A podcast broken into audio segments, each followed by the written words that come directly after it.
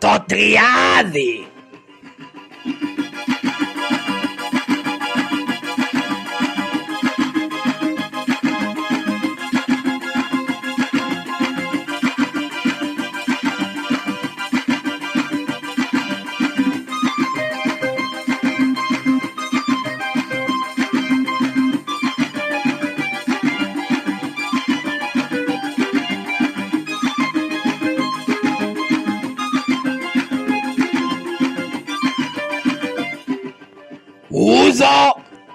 Tompinaca.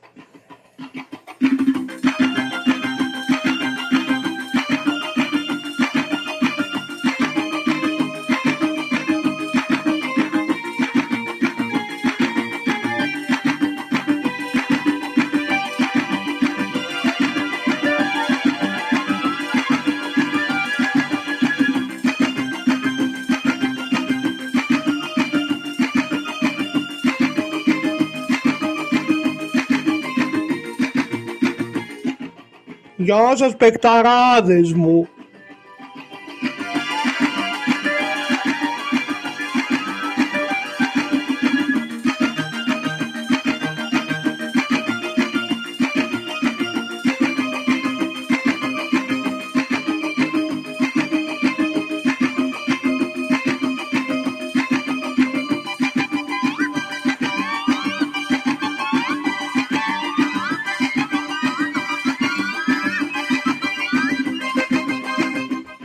Παικταράδες μου επέστρεψα.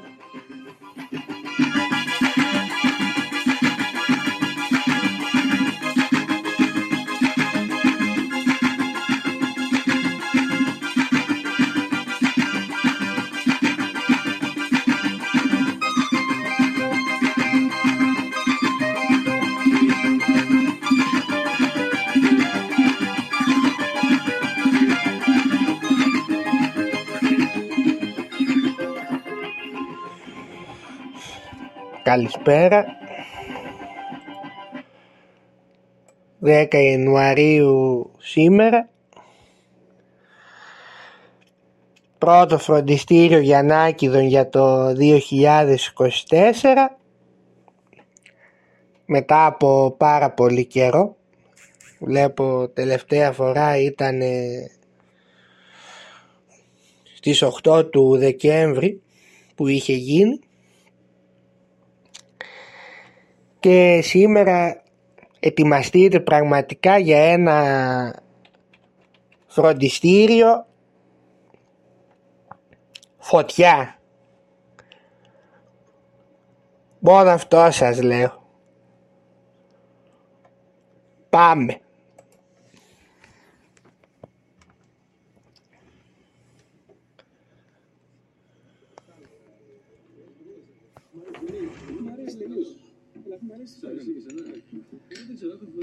Φίλε, θέλεις δύο μπύρες παρακαλώ. Όχι δύο, τρεις.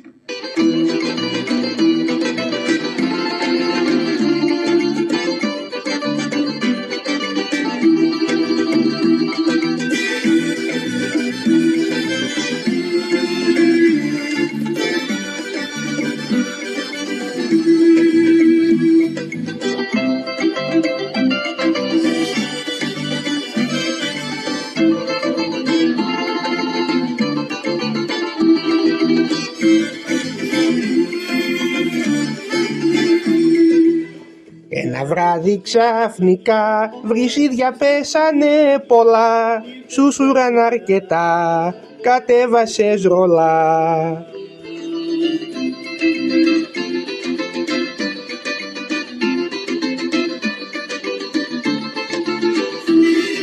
Το κανάλι σου ένα βράδυ πήγες και κλεισές σε τσίπησε μια μίγα. Και μόνο με παράτησες και βλέπω γίγα, βλέπω γίγα, βλέπω γίγα και βλέπω γίγα, βλέπω γίγα, βλέπω γίγα.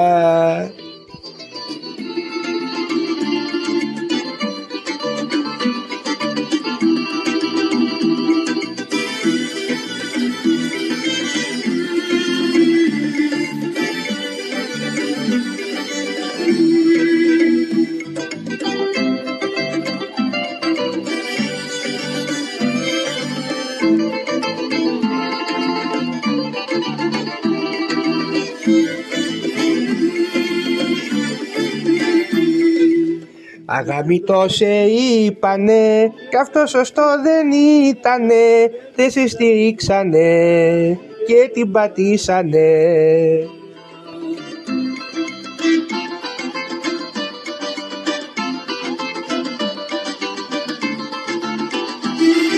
Το κανάλι σου ένα βράδυ πήγες και κλεισες σε τσιμπήσε μια μύγα και μόνο με παράτησες και βλέπω γίγα, βλέπω γίγα, βλέπω γίγα. Και βλέπω γίγα, βλέπω γίγα, βλέπω γίγα. Και βλέπω γίγα, βλέπω γίγα, βλέπω γίγα. Ένα τραγούδι για να εορτάσουμε και την επιστροφή του Άρχοντα ο οποίος επανήλθε στο τέλος της χρονιάς με δύο βίντεο. Και είπε και κάποια πολύ επιτυχημένα. Θα τα πούμε μετά. Εν τω μεταξύ έγινε ένας δώρος τις τελευταίες μέρες σχετικά με τις φήμες ότι κάποια παιχνίδια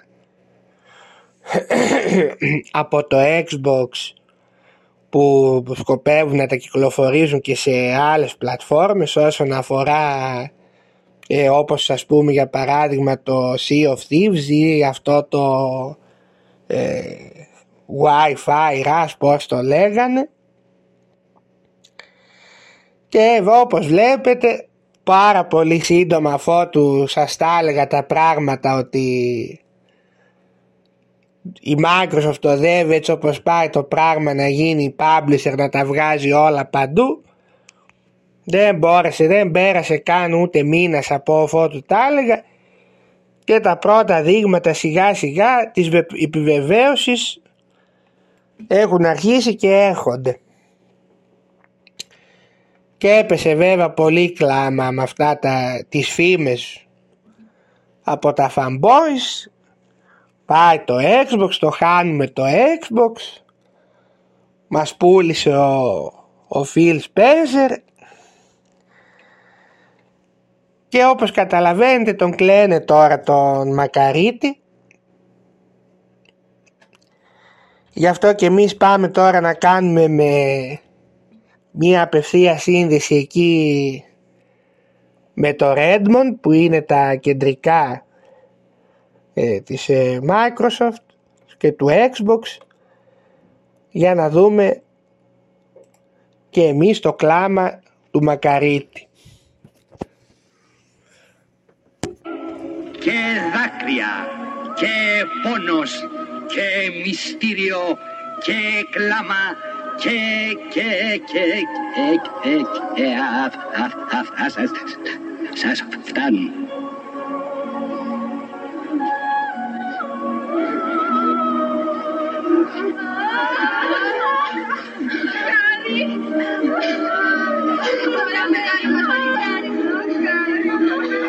Αχ, Xbox, Αχ, Το χάνουμε το Sea of Thieves, μας το παίρνουν.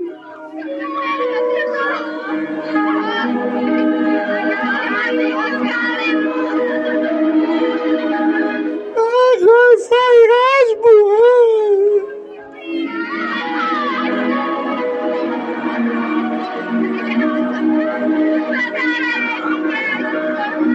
Αχ, δεν άντεξες, Xbox, δεν άντεξες, σε φάγανε.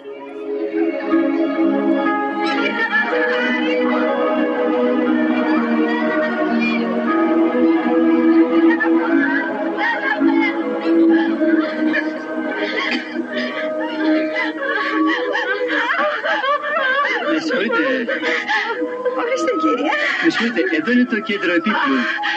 Όχι κύριε, λάθος κάνετε. Πειράζει madame, θα περιμένω, γιατί ο αγώνας τώρα δικαιώνεται. Τι λέει γάρι μου, αγώνας τώρα δικαιώνεται. Τι λέει αγόρι μου. Α, α, Θες να ακούσεις. Α,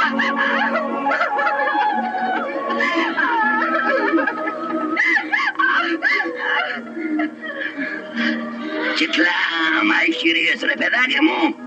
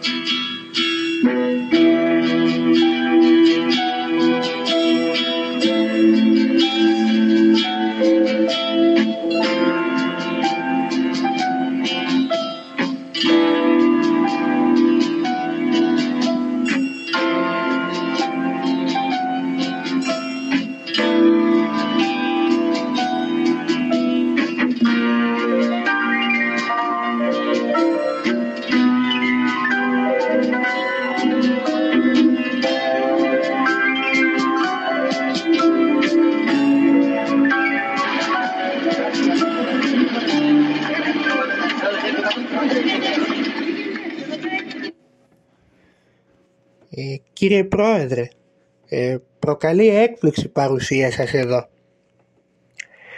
Ήταν το λιγότερο που θα μπορούσα να κάνω για να τιμήσω τη μνήμη του Xbox που ήταν η μοναδική κονσόλα στην ιστορία της βιομηχανίας που έβγαλε περισσότερα χειριστήρια παρά παιχνίδια. Τα υπόλοιπα μετά την εκφορά. Κύριε Πρωθυπουργέ, ε, λίγα λόγια κι εσείς για το θάνατο του Xbox. Α, η απώλεια του Xbox με βρίσκει συγκλονισμένο και απροετοίμαστο. Το Xbox περήφανα νιάτα τιμημένα γυρατιά της πατρίδος μας υπήρξε ο βάρδος του μη προνομιούχου γκέιμερ, του μικρομεσαίου, του φτωχού, του τζαμπατζή, του γύφτου, της γάτας, των αργεντινόφιλων, των τουρκόφιλων και των νησιοσολομοντόφιλων. Τα πράσινα παιχνίδια του και τα πράσινα χειριστήριά του έφεραν όλους τους γκέιμερ πιο κοντά στο τζάμπα. Ας είναι πράσινο το χώμα που θα το σκεπάσει. Κύριε Ράλ, εσύ σαν ε, απλό μέλος της Νέας Δημοκρατίας, τι έχετε να μας πείτε για το χαμό του Xbox; Τρία πράγματα με συγκινήσανε στη ζωή μου. Ο εθνικός, ο ύμνος του Παναθηναϊκού και ο θάνατος του Xbox.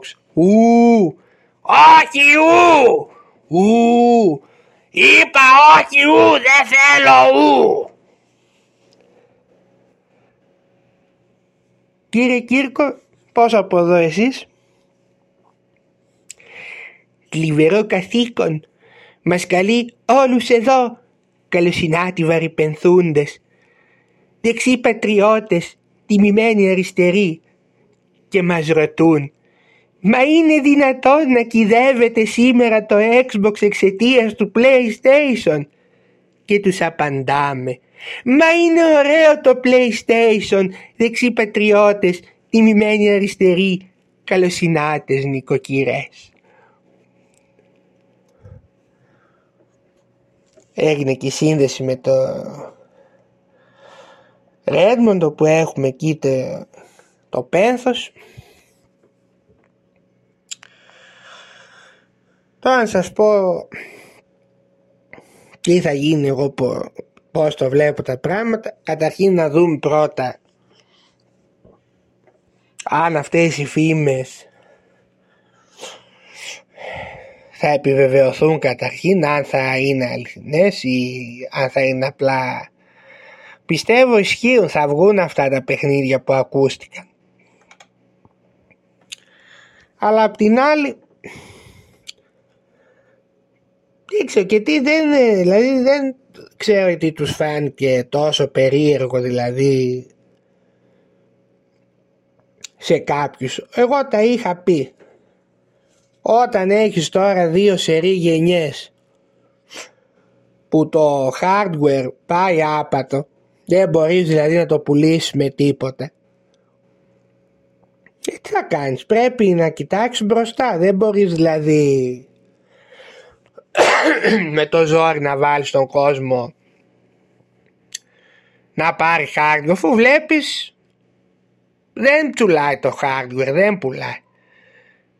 Και, αυτή, και έχεις και τους Γιαννάκηδες εκεί να σου λένε το τροπάρι ότι ε, αυτός που έχει PC είναι πελάτης της Microsoft. Μα αυτό είναι το πρόβλημα και αυτό δεν είναι θετικό γιατί αυτός που έχει PC μπορεί να είναι πελάτης της Microsoft δεν είναι όμως πελάτης του Xbox είναι το θέμα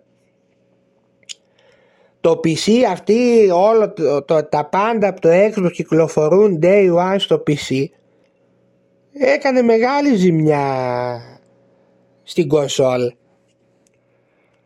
Γιατί εγώ άπειρα σχόλια διαβάζω τυχαίνει σε ένα ξένο site ας πούμε που μπορεί να πούνε ξέρω εγώ φημολογείται μπορεί να γίνει η τάδα αποκλειστικότητα για το Xbox και τα πρώτα σχόλια που θα διαβάσω είναι που έχω PlayStation 5 και PC δεν με νοιάζει. Σου λέει τι με με αφορά.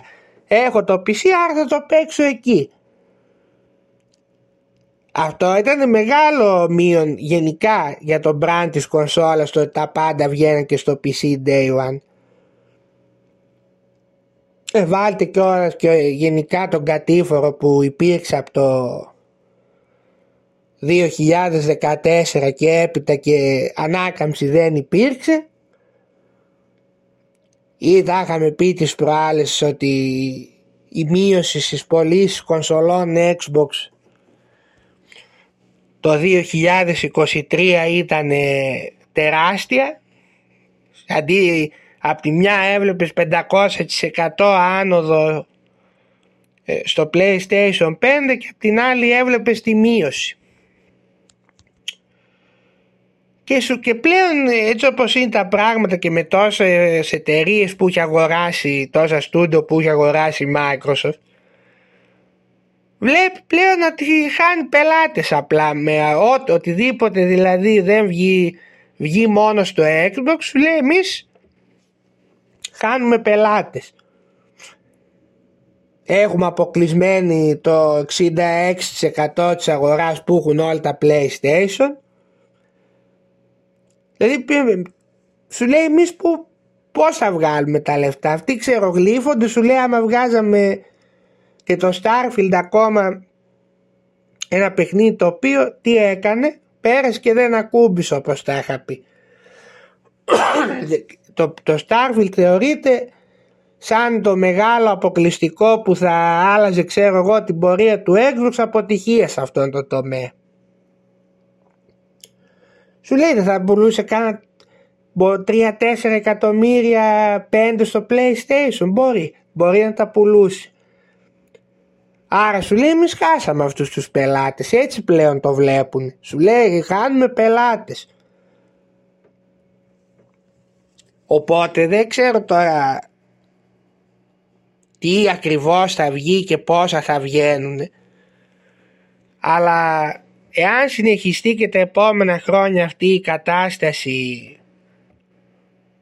με το hardware να πηγαίνει άπατο του Xbox και σε συνδυασμό και με το Game Pass που δεν ξέρουν τι θα γίνει και εγώ δεν πιστεύω ότι αυτά τα υπερβολικά νούμερα δεν πρόκειται να τα φτάσουν γιατί εδώ που τα λέμε ποιο είναι και το βασικό μηχάνημα για να βάλεις Game Pass; Το Xbox είναι αυτό που πρέπει να είναι η κύρια πηγή. Εγώ σας τα έχω πει 100 φορές δεν μπορούν να τα καταλάβουν. Αυτός που έχει το PC δεν τον ενδιαφέρει να βάλει Game Pass. Έχει άλλους τρόπους να τα παίζει όλα πολύ φθηνά.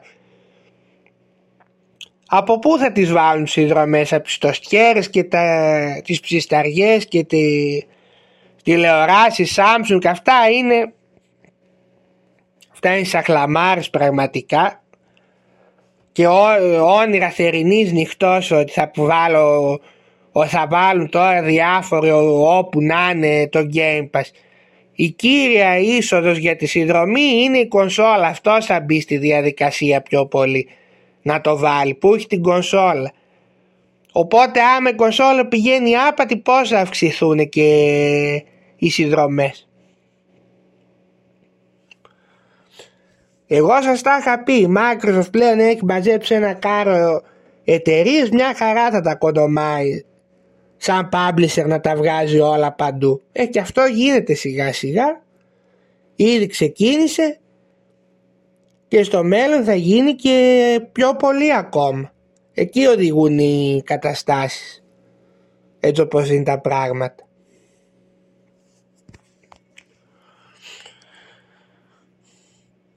Θα κάνουν και ένα event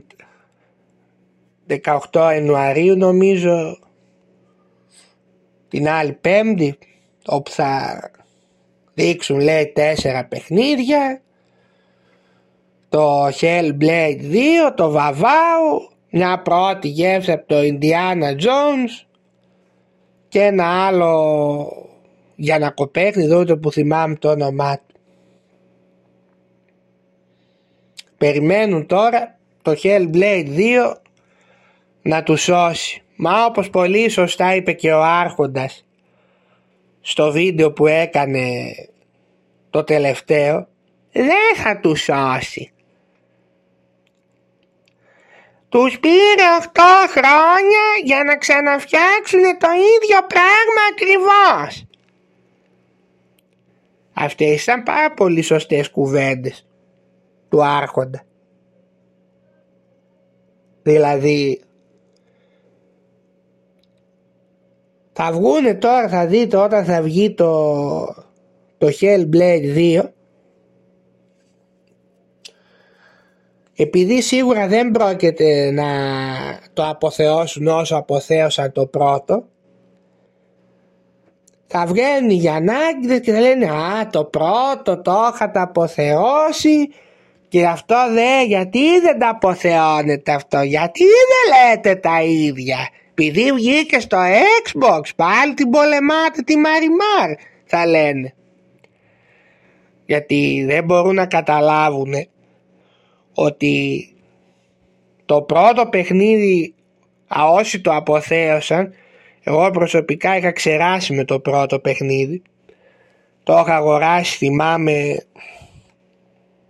30 ευρώ ήταν επειδή άκουγα αυτά τα σάλια που λέγανε πολύ καλό και αυτά έκανα το λάθος το πήρα Ξέρασα πραγματικά, το θεωρώ ένα απαίσιο από τα χειρότερα που έχω παίξει εγώ αυτό το παιχνίδι. Με gameplay τραγικό, ζαλίστηκα με εκείνα τα κολομέγα και αυτά να βλέπω όλη την ώρα και την κωλομάχη εκεί του κώλου πραγματικά. Δεν με συγκίνησε καθόλου εμένα αυτό το concept με τις φωνές και αυτά γιατί αυτοί που αποθέωσαν το Hellblade το πρώτο στάθηκαν μόνο σε ένα σημείο στο ότι πόσο ωραία τους ήταν αυτό το concept με τη ε, πρωταγωνίστρια που άκουγε τις φωνές και ε, ας πούμε ήταν μια, μια παρομοίως ας πούμε με το, των ατόμων που έχουν σχιζοφρένεια πώς αισθάνονται. Εκεί επικεντρώθηκαν όλοι. Στο πρώτο παιχνίδι και έπεσε η αποθέωση και όλα αυτό το, τα σάλια που λέγαν όχι, όχι στα υπόλοιπα στο ότι ήταν απλά ένα basic double A παιχνίδι που δεν είχε τίποτα το ιδιαίτερο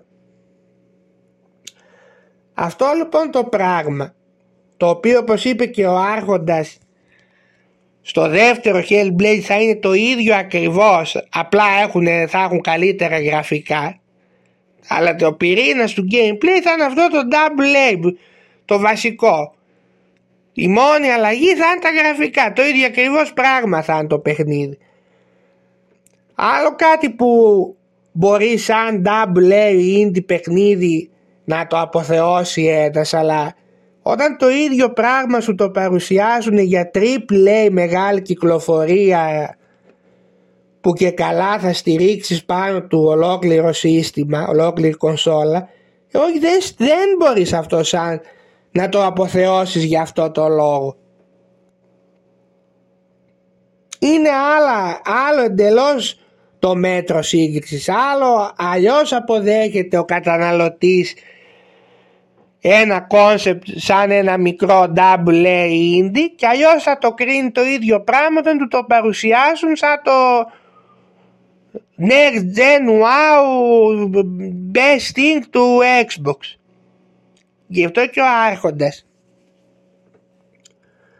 είπε πολύ σωστά και έχει δίκιο ότι αυτές οι υπερβολικές και παράλογες απαιτήσεις που υπάρχουν από από κάποια παιχνίδια στο Xbox ξεπερνούν κατά πολύ το βάρος και το ταβάνι που μπορούν να σηκώσουν. Δηλαδή δεν μπορεί ο άλλος τώρα να μου περιμένει το Hellblade 2 να ότι θα είναι το επόμενο God of War στο Xbox, ξέρω εγώ. Και το Starfield επίσης όπως είπε σωστά ο Άρχοντας, αν δεν είχε όλες αυτές τις υπερβολικές προσδοκίες και όλο αυτό το βάρος που του φορτώσαν ότι θα είναι ξέρω εγώ το επόμενο και το με, μεγάλο παιχνίδι τύπου ξέρω εγώ Last στο Xbox όχι στο είδος ενώ σαν ε, σαν θόρυβος ξέρω εγώ και σαν ε, βάρος που θα αποκτούσε το παιχνίδι εις βάρος του παιχνιδιού ήταν και ένας λόγος που θαύτηκε από πολλούς ήταν ότι και αυτές οι εκτός τόπου προσδοκίες. Γιατί αν δεν ήταν αυτά θα το παίρναν πιο καλά το παιχνίδι. Θα το δεχόντουστε.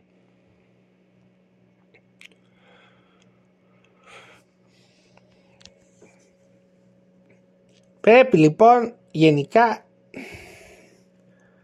εγώ τα είχα πει δεν είναι τα στούντιο που αγόρασε η Microsoft ούτε η Naughty Dog ούτε η Rockstar ούτε ξέρω εγώ πια για να περιμένουν όλοι ξαφνικά ότι θα δούνε τις απόλυτες παιχνιδά, παιχνιδάρες.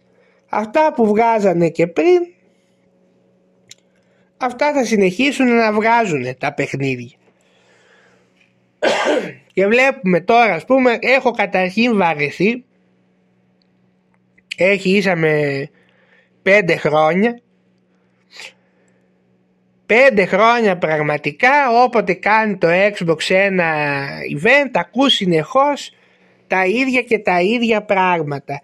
Ε, το Starfield, το Hellblade 2, το Vavau, ε, το Indiana Jones, ε, το Forza, αυτά είναι 4-5 πράγματα πραγματικά που αναμασώνται από το 2019. Να λοιπόν ένας άλλος λόγος του γιατί δεν πρέπει τα παιχνίδια να ανακοινώνονται πολύ νωρίς. Γιατί κάποια στιγμή καταντάει και κουραστικό αυτό το πράγμα. Και όταν δεν, δεν είναι και κάτι το αμάν ξέρω εγώ που θα έχει και το hype ξέρω εγώ ανακοινώθηκε το Last of Us 2 το 2016 το Δεκέμβριο και βγήκε το καλοκαίρι του 20. Το Λάστοβας όμως είναι ένα Λάστοβας, είναι ένα τεράστιος τίτλος που έχει ένα τεράστιο hype. Αυτό το hype δεν σε κουράζει να ακούς και να έχεις την αναμονή.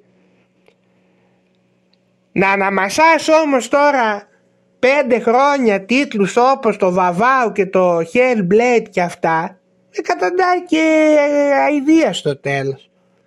Κούραση. Γι' αυτό κιόλας λέω ότι πλέον δεν χρειάζεται το αργότερο δυο χρόνια πριν είναι μια καλή περίοδο να λες τα παιχνίδια να τα ανακοινώνεις. Παραπάνω μετά ο κόσμος κουράζεται. Τώρα τι θα γίνει σε αυτό το event θα σας πω εγώ τι θα γίνει. Θεωρώ ότι κατά πάσα πιθανότητα επιτέλους θα πούνε τις ημερομηνίες ε, για το Hellblade 2 και για το Vavau και το θεωρώ δηλαδή αδιανόητα μα δεν μπουν και αυτή τη φορά ημερομηνία για, που είναι και τα μοναδικά παιχνίδια που θα βγάλουν φέτος από ό,τι φαίνεται αυτά τα δύο. Αυτά περιμένω ότι σίγουρα θα πούνε την ημερομηνία. Και μετά περιμένουν όλοι να δούνε και αυτό το Indiana Jones όπου ένα είναι το, το μεγαλύτερο ερώτημα που έχουν όλοι αν θα βγάλουν επιτέλους ένα third person παιχνίδι στο Xbox ή αν θα δούνε πάλι ξανά το χέρι με το πιστόλι μπροστά και θα γελά όλος ο κόσμος. Γιατί άπαξ και αυτό το παιχνίδι το κάνουν και αυτό first person πλέον σημαίνει όχι ότι είναι και ζώα δηλαδή γιατί δεν καταλαβαίνουν καν κιόλας και τι ζητά ο κόσμος άμα το κάνουν και αυτό.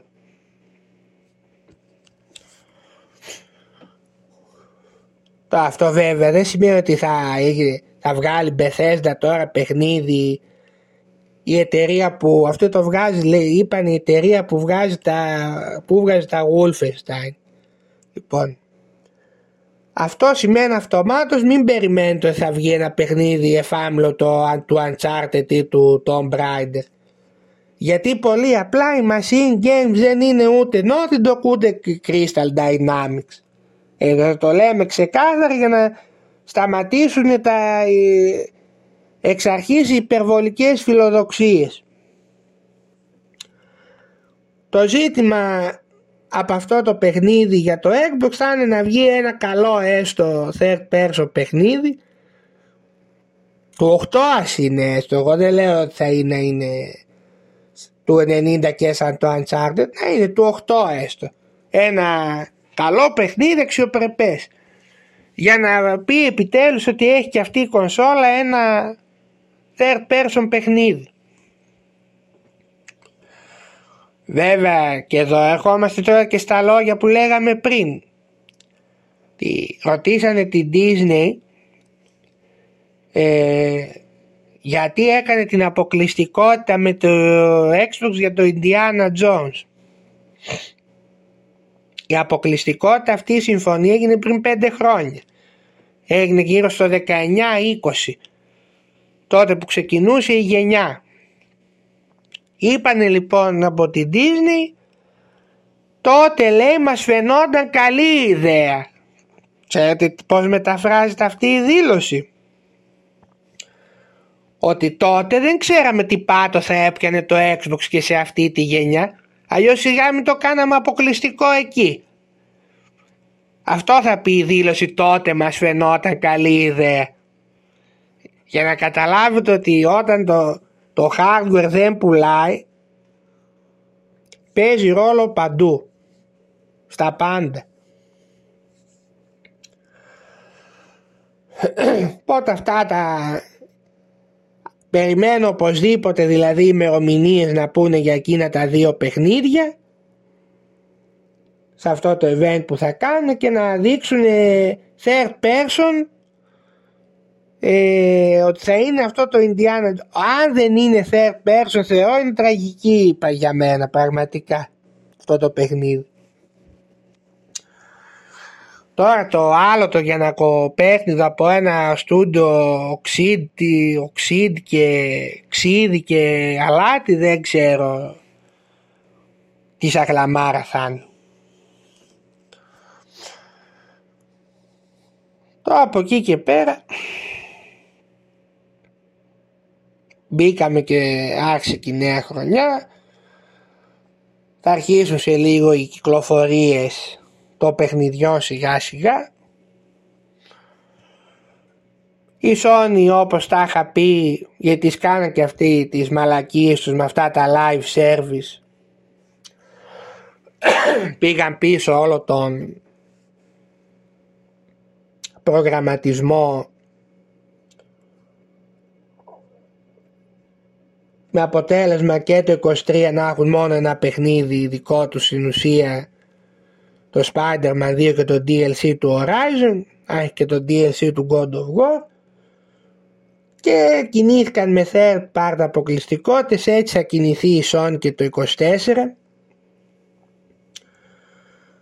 και θεωρώ από το 25 και μετά θα μπει σε ρυθμό να βγάζει δυο μεγάλα αποκλειστικά παιχνίδια το χρόνο γιατί καταρχήν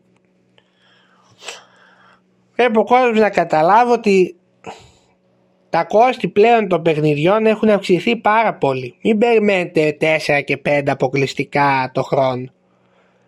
Δύο μεγάλα αποκλειστικά είναι πολύ καλά να υπάρχουν το χρόνο. Και να είναι και μεγάλα ποιοτικά εννοώ, όχι να μου βγαίνουν δύο σαβούρες. Δύο μεγάλα αποκλειστικά ποιοτικά είναι μια χαρά. Με το χρόνο ανάπτυξης πλέον που απαιτούν τα παιχνίδια και τα κόστη δεν γίνεται αλλιώς. Δεν υπάρχει άλλη έξοδος. Εξάλλου όλα τα μεγάλα στούντιο της Sony βγάλαν πάρα πολύ πρόσφατα παιχνίδια. Άμα τα βάλεις κάτω. Δηλαδή, Santa Monica έβγαλε το 22, God of War. Guerrilla έβγαλε το 22 Horizon. Το 22 βγήκε Grand Turismo. Η Naughty Dog έβγαλε το 20 Last of Us 2. Τι περιμένετε, δεν περιμένετε εσείς σε τρία χρόνια μάνι μάνι και άλλο παιχνίδι από την Naughty Dog όταν ένα παιχνίδι θέλει τουλάχιστον πέντε χρόνια της Naughty Dog για να βγει. Τα στούντιο θεωρώ που πέρασαν αρκετά χρόνια από το τελευταίο παιχνίδι που βγάλανε και είμαστε κοντά στο να βγάλουν κάτι. Είναι η Sucker Punch που πιστεύω σίγουρα το 25 θα βγάλει το Ghost of Tsushima 2 λογικά. Το Band Studio που είχε βγάλει το 19 το το Days Gone το οποίος ετοιμάζουν ένα καινούριο open goal παιχνίδι που λένε θεωρώ πολύ πιθανό και αυτό το 25 να βγει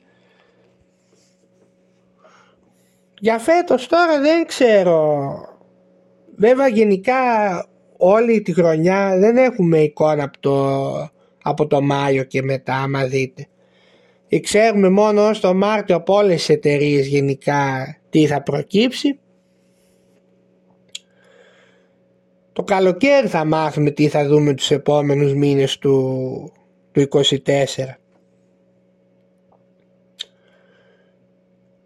Δεν ξέρω, δεν πάει το μυαλό μου κάπου στο τι, να, τι θα έχει, τι να βγάλει η Sony από δικό της στούντιο ενώ το 24. Δηλαδή σκέφτομαι, με όλα τα στούντιο βγάλαν πολύ πρόσφατα κάτι και από τη στιγμή που δεν έχει ανακοινωθεί ήδη κάτι το θεωρώ δύσκολο το 24 να έχουμε έτσι μια κυκλοφορία εκτός αν είναι τίποτα μικρότερο. Βγάλουν ξέρω εγώ κάνα platform εκεί σαν το Astrobot ή ετοιμάζουν τίποτα remakes ε, τα God of War τα παλιά. Δεν ξέρω δεν πάει το μυαλό μου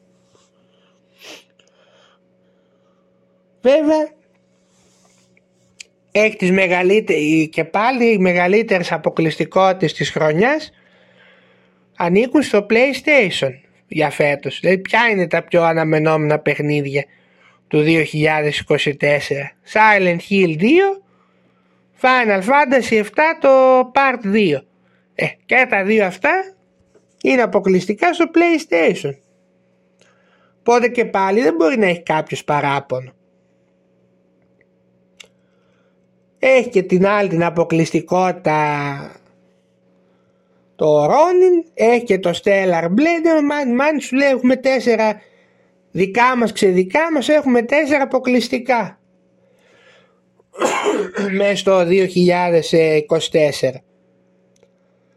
Και σαν βαρύτητα τώρα ονομάτων τι να πούμε, από τη μία μεριά έχουμε Silent Hill 2 και Final Fantasy 7 και από την άλλη Hellblade 2 και Vavau. Δεν, δεν δείτε καν σύγκριση σε βαρύτητα ονομάτων. για να πεις ξέρω εγώ πω όπου πάει κατά διαόλου η Sony και η Microsoft βγάζει τρομερούς τίτλους. Φέτος εγώ βλέπω ότι καταρχήν θεωρώ γενικά θα είναι μια πιο χαλαρή χρονιά. Δεν θα είναι ε, τόσο πυγμένη στους τίτλους όσο ήταν το 23 που παίζαν και πολλές αναβολές. Χωρίς αυτό να σημαίνει βέβαια ότι δεν θα έχουμε μεγάλα παιχνίδια. Εγώ σας είπα, πάνω απ' όλα φέτος περιμένω πώς και πώς το Silent Hill 2, το remake, το καλύτερο horror game για, όλο, για τους περισσότερους όλων των εποχών που το περιμένουν όλοι πώς και πώς.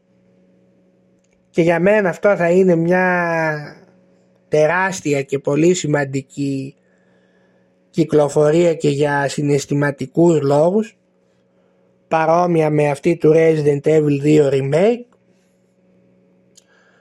είδαμε πρόσφατα ένα τρέιλερ από τη Sony ότι επιβεβαιώθηκε θα βγει όπως ξέραμε το παιχνίδι φέτος.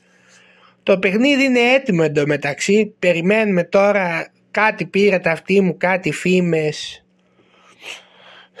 για PlayStation, ε, για State of Play τις επόμενες εβδομάδες, ίσως και εκεί είναι ώρα θεωρώ, δηλαδή σίγουρα ότι ως το καλοκαίρι θα έχουμε την επίσημη ημερομηνία κυκλοφορίας Δηλαδή είτε σε state of play είτε σε, στο event που θα κάνει η Sony ως το καλοκαίρι το μεγάλο θα έχουμε σίγουρα την ε, επίσημη αποκάλυψη της ημερομηνίας κυκλοφορίας του Silent Hill 2 ε, θα δούμε και το gameplay και πλάνα γενικά και δεν είδαμε πολλά πλάνα από το παιχνίδι με αυτό που μας είχαν δείξει. Είδαμε μόνο ότι έχει γραφικά που ρίχνουν σαγόνια. Μετά να σου πω από αυτά που έχουν πει για φέτος προσωπικά μετά το, το Silent Hill 2 περιμένω πώς και πώς το remaster το Last of Us 2 το οποίο βγαίνει σε 9 ημέρες. Τα είχα πει και τις προάλλες. Επιτέλους το καλύτερο παιχνίδι όλων των εποχών ε, έρχεται να το παίξουμε και όπως πρέπει στο PlayStation 5 ε, περιμένω πώς και πώς να δω αυτό το καινούριο mode, το No Return που μου φαίνεται πάρα πολύ ενδιαφέρον πραγματικά γιατί το Last of Us 2 για μένα έχει την καλύτερη μάχη που έχει υπάρξει σε παιχνίδι. Ο, ο ρεαλισμός που υπάρχει δεν υπάρχει πουθενά άλλου στη μάχη του Last of Us 2. Όταν λοιπόν αυτό τη μάχη τη χρησιμοποιείς και έχεις ένα mod που στηρίζεται εξ ολοκλήρου εκεί δεν γίνεται παρά να είναι απολαυστικό. Και μπορείς να επιλέξεις και όποιους παίκτες θέλεις οπότε καταλαβαίνετε τι θα γίνει. Θα πάρουμε την άμπη εκεί πέρα και θα περάσουμε τελείωτες ώρες. Να δούμε λίγο και αυτές τις κομμένες πίστες τι ακριβώς ε, θα είναι και πώς είναι Ε, γενικά για μένα αυτές οι δύο είναι οι πιο αναμενόμενες κυκλοφορίες της χρονιάς από όσα έχουμε από όσα έχουμε μάθει και ξέρουμε ως τώρα Silent Hill 2 Remake και Last of Us 2 Remaster. Τώρα από εκεί και πέρα από αυτά που ήδη ξέρουμε ότι θα βγουν ε, βγαίνει τώρα ένα Prince of Persia στις 18 νομίζω είναι Ιανουαρίου. Εγώ ακού, τους ακούω γενικά θετικά προσκύμενους σε σχέση με άλλα παιχνίδια. Δηλαδή εδώ βλέπω δεν έχουν μια τάση ε, θαψίματος γιατί άλλες φορές το που ανακοινώνεται ένα παιχνίδι της Ubisoft αμέσως βλέπεις ε, υπάρχει μια τάση θαψίματος. Εδώ αντιθέτως τους βλέπω όλους ε, θετικά προδιατεθειμένους δεν θα ασχοληθώ, εγώ δεν, δεν παίζω platform γενικά του D, δεν με ενδιαφέρει το παιχνίδι. Για το Last of Us τα είπαμε, βγαίνει και το Tekken 8 26 νομίζω είναι του μηνός. Το Tekken 8 εντάξει για τους φάνς της σειράς ένας ε, πολύ αναμενόμενος τίτλος εγώ είμαι του Mortal Kombat πιο πολύ όπως σας έχω πει. Πιο πολύ δηλαδή αυτό παίζω από όλα τα φάνη και στο 1.70 και ώρες έχω συμπληρώσει. Θα το δω βέβαια και αυτό λένε πολύ, από ό,τι έχω δει έχει πολύ ωραία γραφικά και το Tekken. Τώρα δεν ξέρω να σας πω αν τότε έπαιρνα να παίζω κάνα διπλό με την αδερφή μου δεν ξέρω, μπορεί, δεν τα αποκλείω. Το Φεβρουάριο μετά περιμένουν όλοι πώς και πώς το Final Fantasy 7 το Rebirth. Ε, εγώ δεν παίζω Final Fantasy ειδικά αυτά τα παλιά.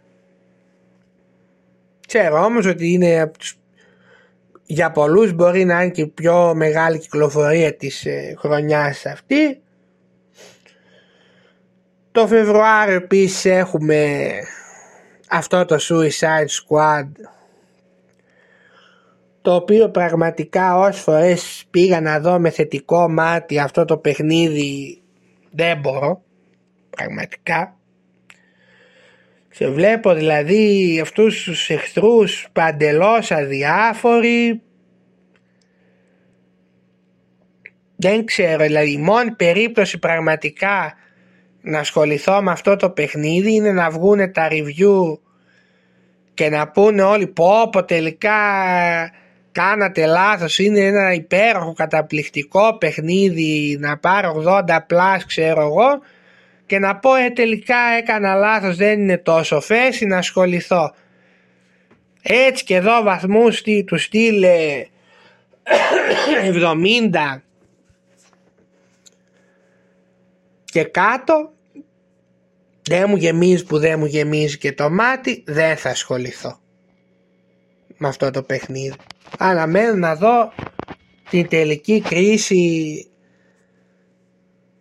γιατί δεν το έχω παίξει και λες μπάζε παιδί μου και έχει τόσο καλό gameplay και αξίζει. Εγώ δεν το πιστεύω, πιστεύω ότι θα βγει μια φόλα το παιχνίδι, ένα μέτριο παιχνίδι, αλλά κρατάω μια πισινή. Και μετά από αυτά που ξέρουμε βγαίνει το μεταξύ επιτέλους και αυτή η πατάτα της ε, Ubisoft το Skull and Bones.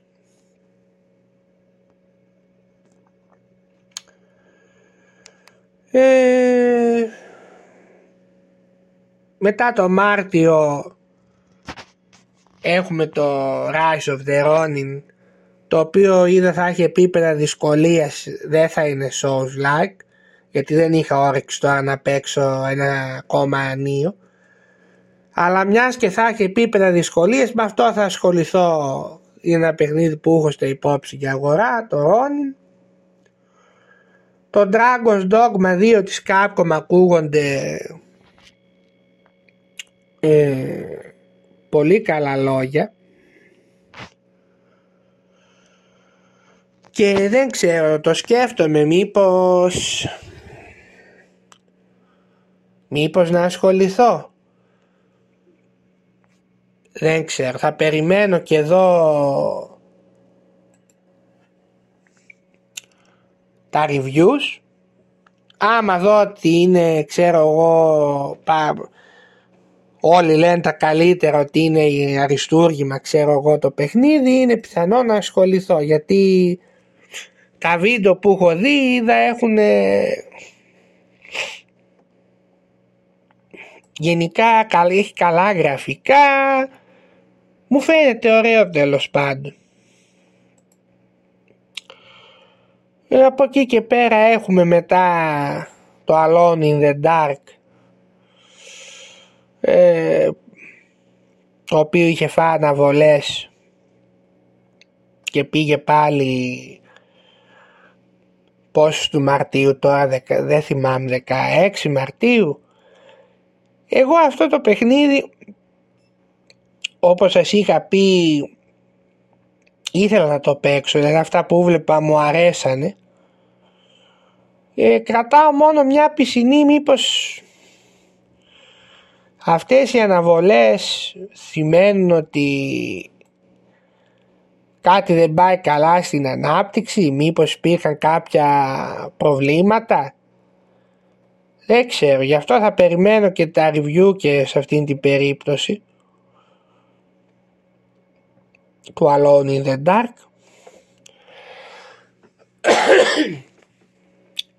Εάν δω ότι δεν, το, το παιχνίδι δεν έχει bugs ή προβλήματα ξέρω εγώ ε, το έχω στα υπόψη να ασχοληθώ.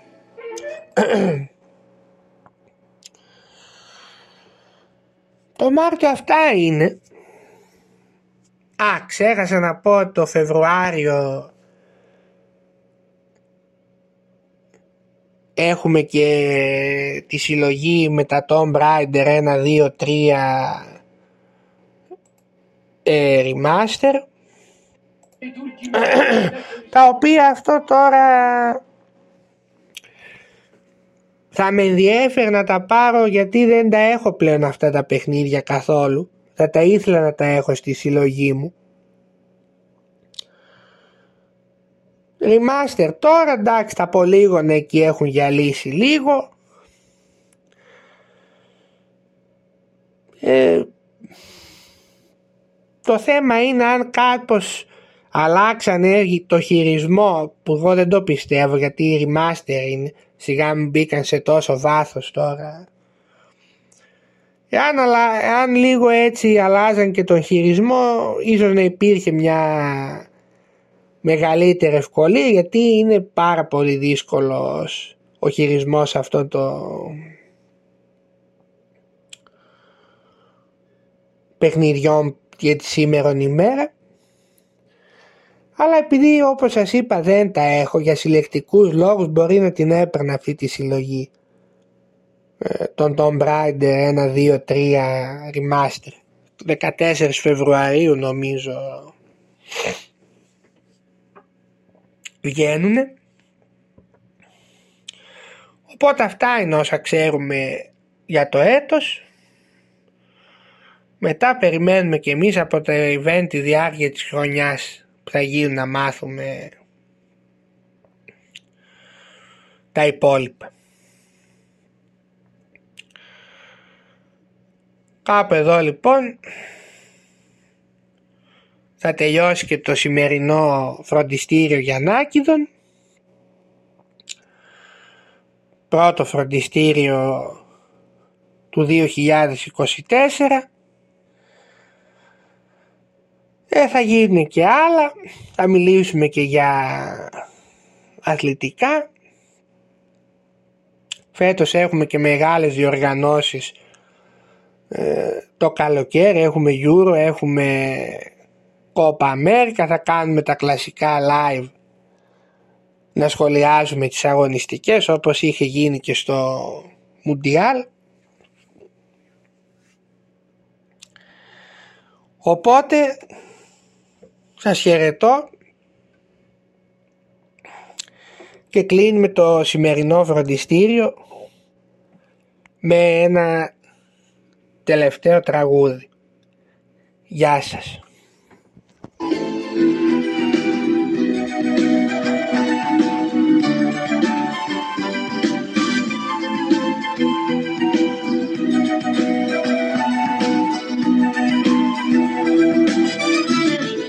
Τώρα τι να πεις, πες μου τι να πεις Γεμίσαμε κανάλια μα δεν γάμισε κανείς Youtuber και ο Κορνές και ο κάθε Σκερβελές κι ο Νάνος ο Μαλάκας σου ζητάει συνδρομές Youtuber και ο Κορνές και ο κάθε Σκερβελές κι ο Νάνος ο Μαλάκας σου ζητάει συνδρομές Μεγάλο το κακό γεμίσαμε σκατό, πολλά κανάλια γίνανε, καναλιτές την είδανε, ο κάθε φουκαράς για να γίνει καρπάς, τα giveaways άρχισε, τα αρχίδια μας μας τα πρίξε.